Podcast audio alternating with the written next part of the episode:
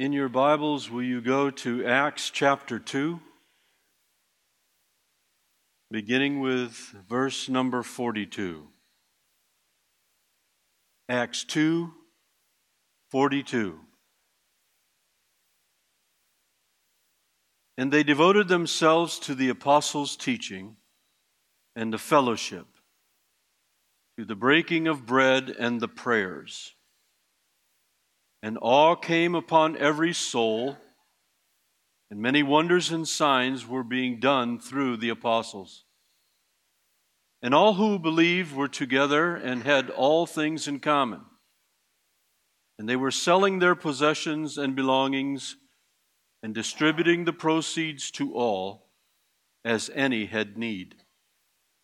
And day by day, attending the temple together and breaking bread in their homes, they received their food with glad and generous hearts, praising God and having favor with all the people. And the Lord added to their number day by day those who were being saved. What a picture. The beautiful picture of a growing, thriving group of believers that are now known as the church. Luke speaks in this passage of the spontaneity and dedication and practices of that first believing church. He gives us a picture of what worship was like. And he gives us a picture of what their influence in the world was going to be. And it is so powerful. It was the first church. And this model is important for us. You want to talk about a philosophy of ministry or the activities of the church or a statement of purpose? This is it. This is what the church was doing, called by God to do. You remember in verse 41 3,000 people were saved, baptized, and now they're digging deep into each other. And they were faithful in spite of anything, and they were centered on everything that God wanted to do. They were a gathering of the people who had been redeemed, of those who were saved. And ever since, the church is called by God to gather for worship and for training in holiness and righteousness. That the body of Christ, like here today, would be built up in the faith. A gathering of believers, those who are saved, who always welcomed the unbeliever to come and to be part of what was going on, to hear the word expounded, to hear the prayers, to witness the love that the believers had for each other. You know, if unbelievers come to our assembly, I, I can't think of anything that would be more important to them than to see the unity of the love that God's people have for themselves. Jesus was the one who said, By this shall all men know that you are my disciples, that you have love for one another. And maybe to reveal the spiritual condition of the unbeliever and to lead them to Jesus. This assembly has always been about the believer and the unbeliever welcomed in the fellowship of God. But I want to be clear about one thing also. To be a member of God's church or to play a role in the life of the church, leadership of the church, is for those who are saved, just like Robbie said today, partake in communion. Very clear instruction. This is for the redeemed. This is for those who are born again, who through the regenerating life work of the Holy Spirit have transformed hearts and now believe in such a way to identify with Christ in everything he wants done. And in some ways, the church in America today has so confused this that it's a wonder anybody can believe anything at all. We hear about churches who are preparing themselves to be approachable to the unbelieving world. Well, that's okay. And I hear about churches who are seeker sensitive. Over the last decade or so, that's been the big uh, play be seeker sensitive. These unbelievers are seeking. What are they seeking? It's not God they're seeking, even when they come here. It's not God they're seeking. This is the truth of the scripture. There is none righteous, no, not one. There is none who seek after God. Now, let me tell you what they're seeking. They're seeking what you look like. They're seeking what goes on in this church. They're seeking the benefits of what they see in your life. And this is wonderful. And now is the time to bring them into the faith of the Lord. And this is the functioning of the first church. See, the work of the church was devised in the eternal, perfect mind of God long before this world was even ever created. So let's seek the mind of the Lord today in the matter of the church, okay? And see what the scripture teaches us directly. It's important that the scripture speak on this topic, not me as a pastor, not denominational leaders, not ecclesiastical boards. Let the scripture speak about what the church is called to do. And I'm going to talk to you this morning just briefly about the church's devotion, its experience, and its impact. So let's talk first about the devotion. What does the scripture teach us that the church should be devoted to? And here we see it in verse 42. I mean, God alone can have the economy of words and such. He can get done in a verse what a church for time and eternity must do. Uh, this is amazing. That's why every verse counts. And this is what it says. First, they, re- they devoted themselves to the apostles' teaching, they were devoted to the Word of God. There was a devotion to the Scripture. The church has been designed so that when the people come to this place, the Word of God is proclaimed and explained in clarity, in simplicity, the church is devoted to the clear, simple, straightforward teaching of every word of the Word of God. This is why my habit has been over the course of time to preach exposition sermons verse by verse. This was, I found, the way they did it in the first church. It's called the Lectio Continua. Every verse continued upon the next, building upon the next, and believing that every word is chosen by God and important for the church. In pointing out these things, Paul said to Timothy, You will be a good servant of Christ Jesus, constantly nourished on the words of faith and the sound doctrine which you have been following. He continued, Until I come, give attention to the public reading of Scripture to exhortation and to teaching 1 timothy 4.13 and pay close attention to yourselves and your teaching that you persevere in these things for as you do this will ensure salvation both for yourself and for those who hear you scripture is the church's lifeblood we cannot live without it. It alone lights our path. It alone puts us in the right direction. It alone is the objective truth of all the ages. How important is the word to the church? Listen what it says in Hosea 4 6. My people are destroyed for a lack of knowledge. Believers cannot live on truth that is not taught. We cannot live on precepts and principles we are not learning and growing in. Paul said to Timothy, I solemnly charge you in the presence of God and Christ Jesus, who is the judge of the living and the dead. And by his appearing and his kingdom, preach the word. Be ready in season and out of season. Reprove rebuke, exhort with great patience and instruction.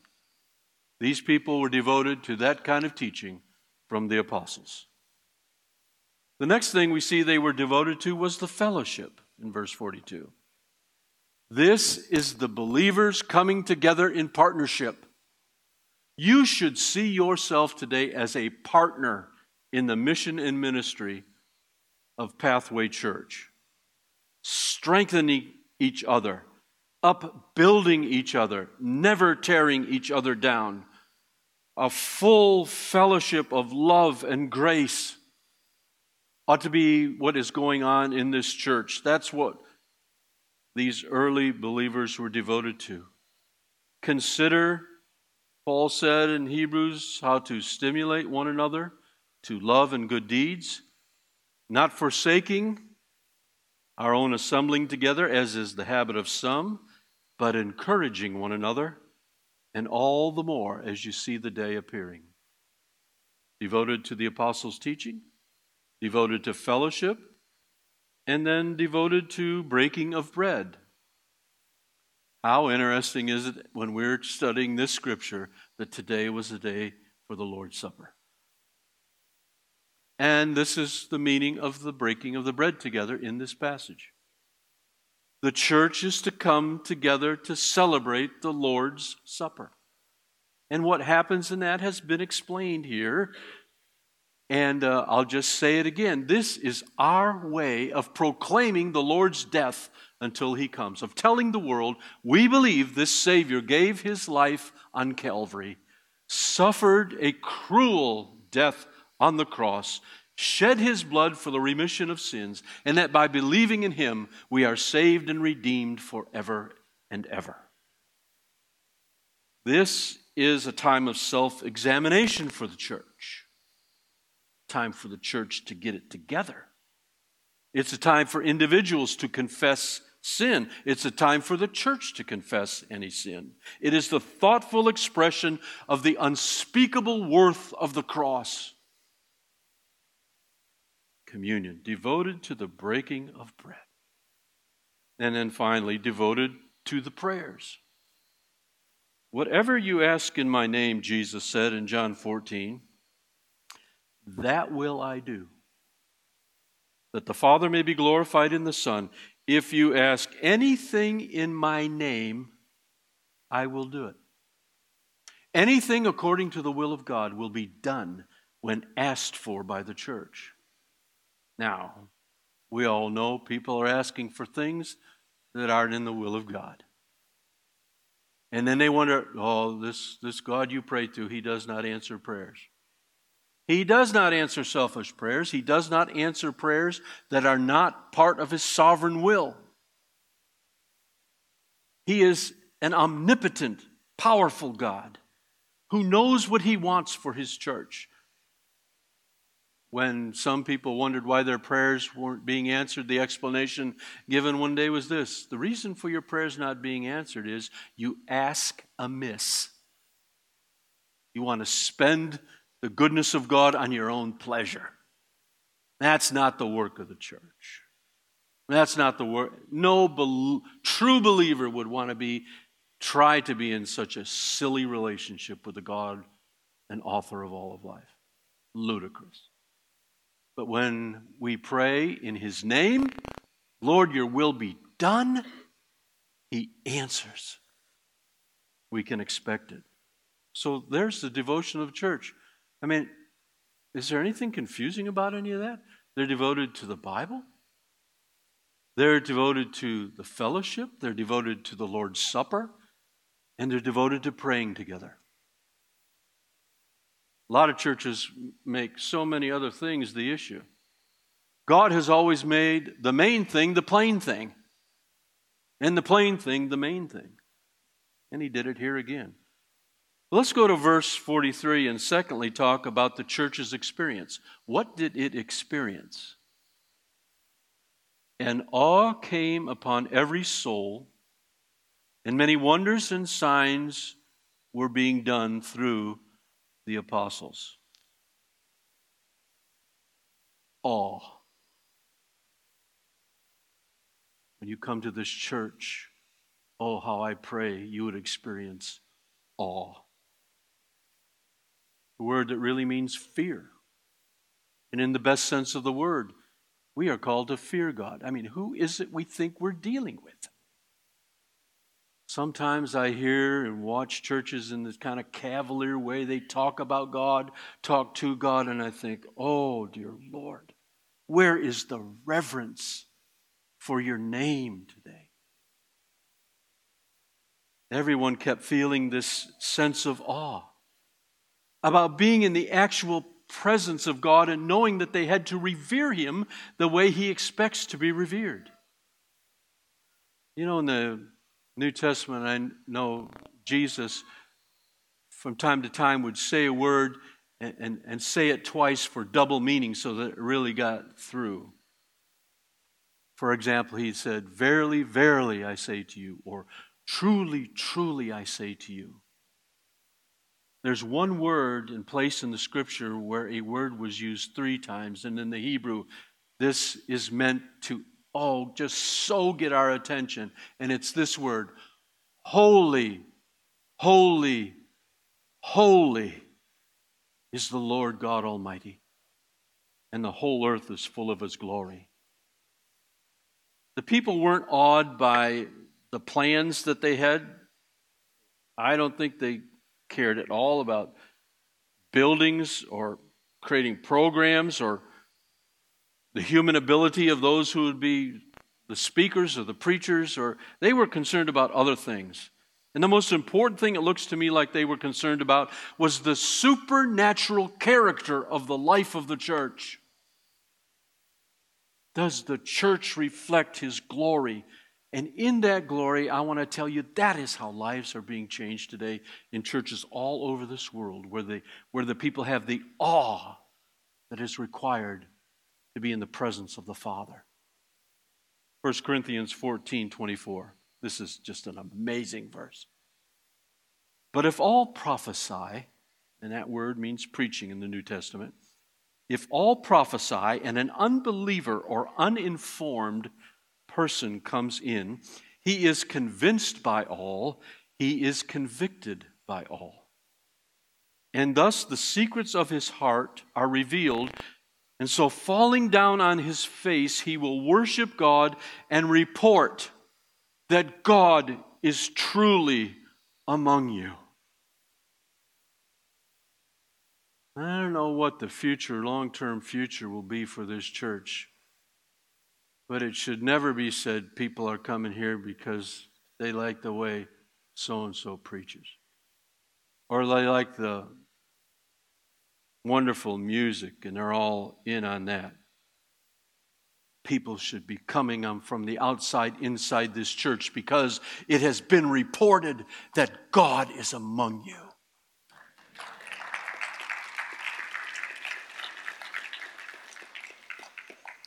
And so there were signs and wonders performed by the apostles.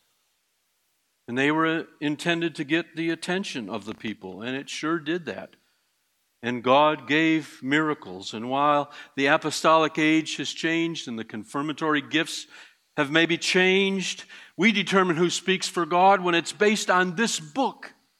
And you know it comes from the Word of God and not the heart of a man.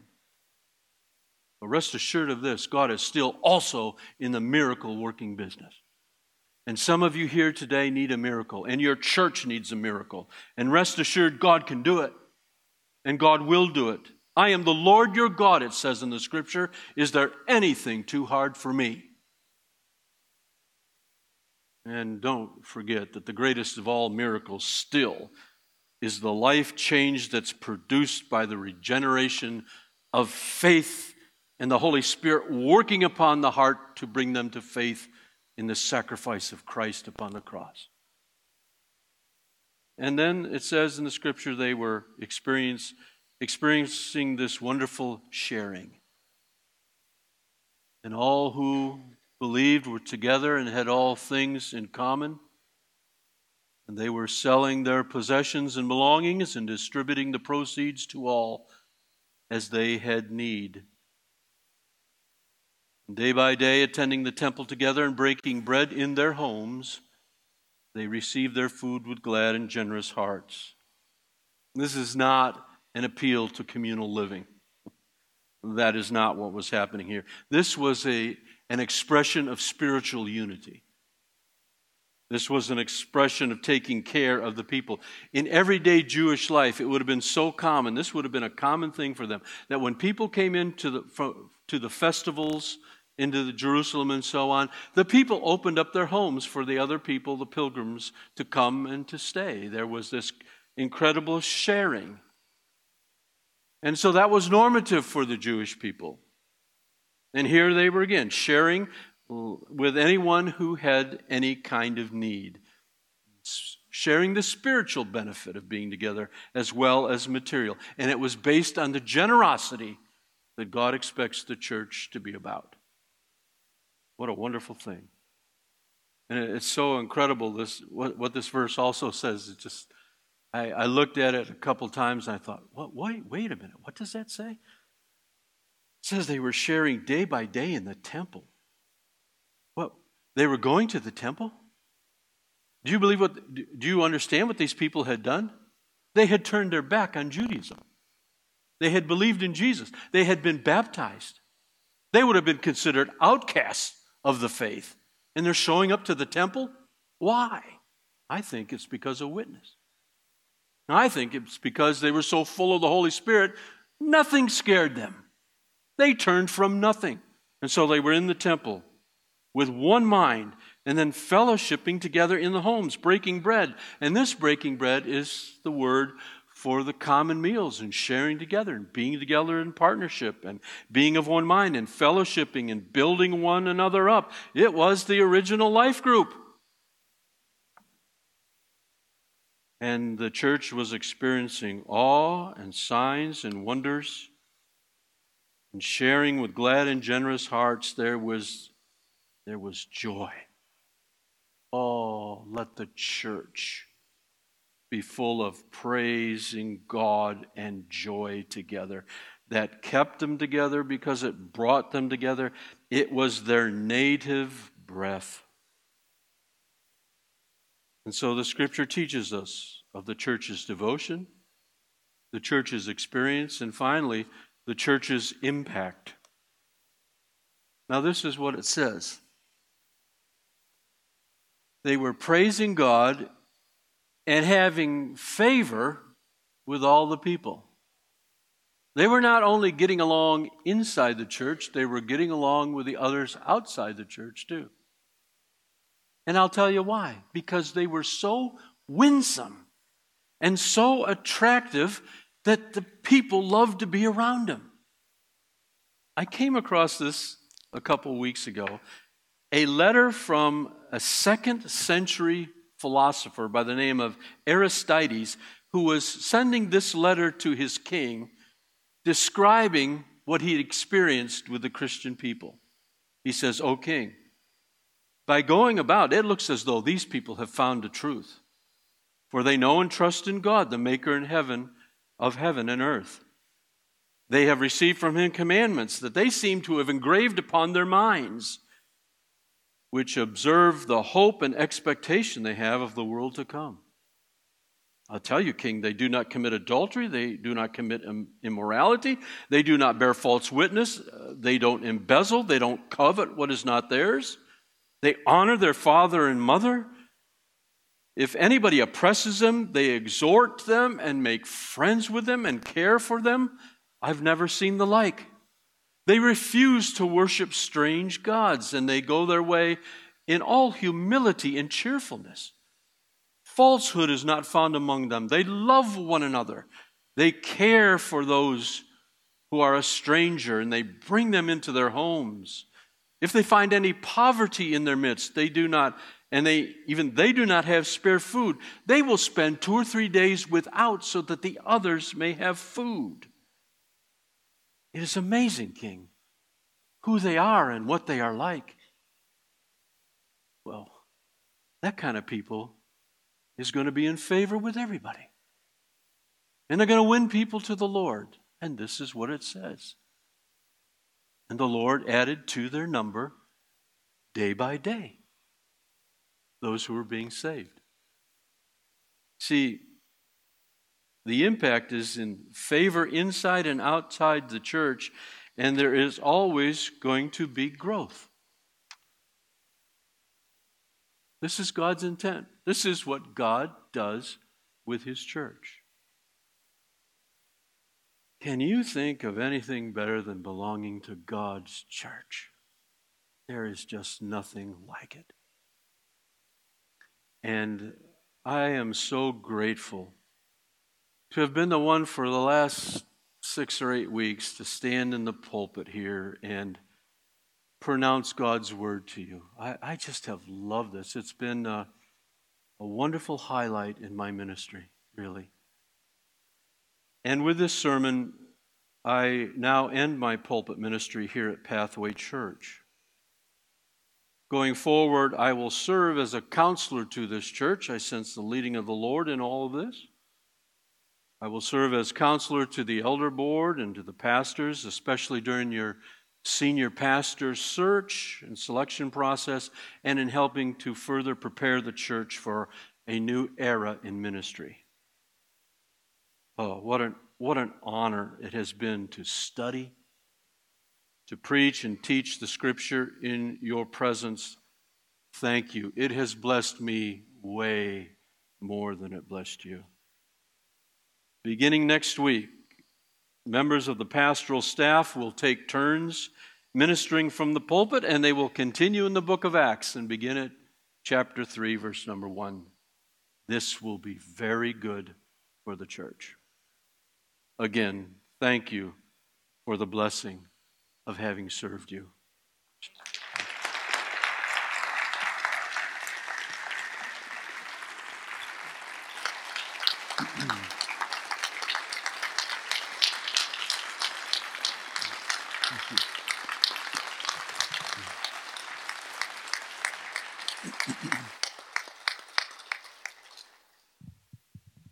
What's beautiful about this this is um, Dr. Hall's not going anywhere he's staying connected. He he feels as though from the Lord that this is a better way he can help us move forward. And the man has uh, successfully run an institution for 25 years. I think he knows a little bit about leadership. I think he knows a little bit about what it means to uh, move forward through crisis and through anything uh, an organization, or in this case, a church faces. Amen. Amen. Thank you, Dr. Hall. Thank you.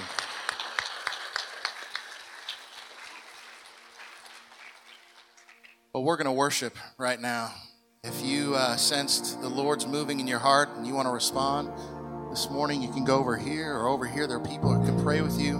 But let's just worship the Lord together and thank Him. I cast my mind to Calvary. Come on where Jesus bled and died for me. I see his wounds, his hands, his feet, my Savior on that cursed tree.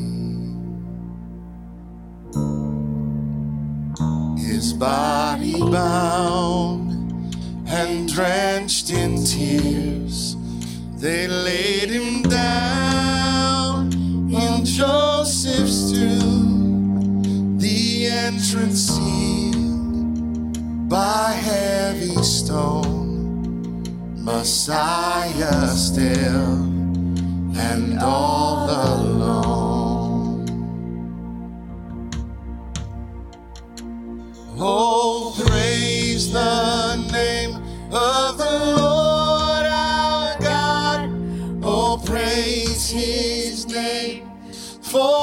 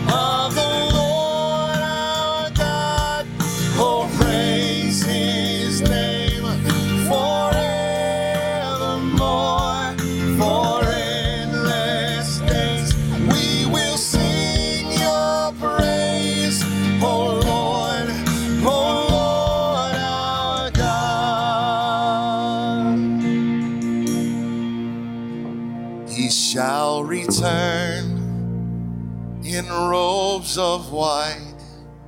The blazing sun shall pierce the night, and I will rise. Thank you, Lord. Among the saints, my gaze transfixed on Jesus' face. Oh, church, join the heavenly host. Sing it out. Oh.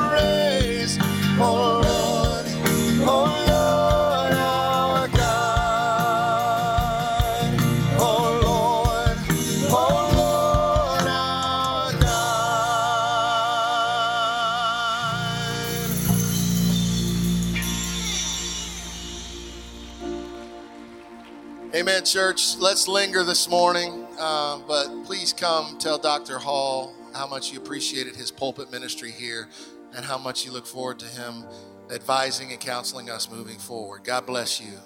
God bless you.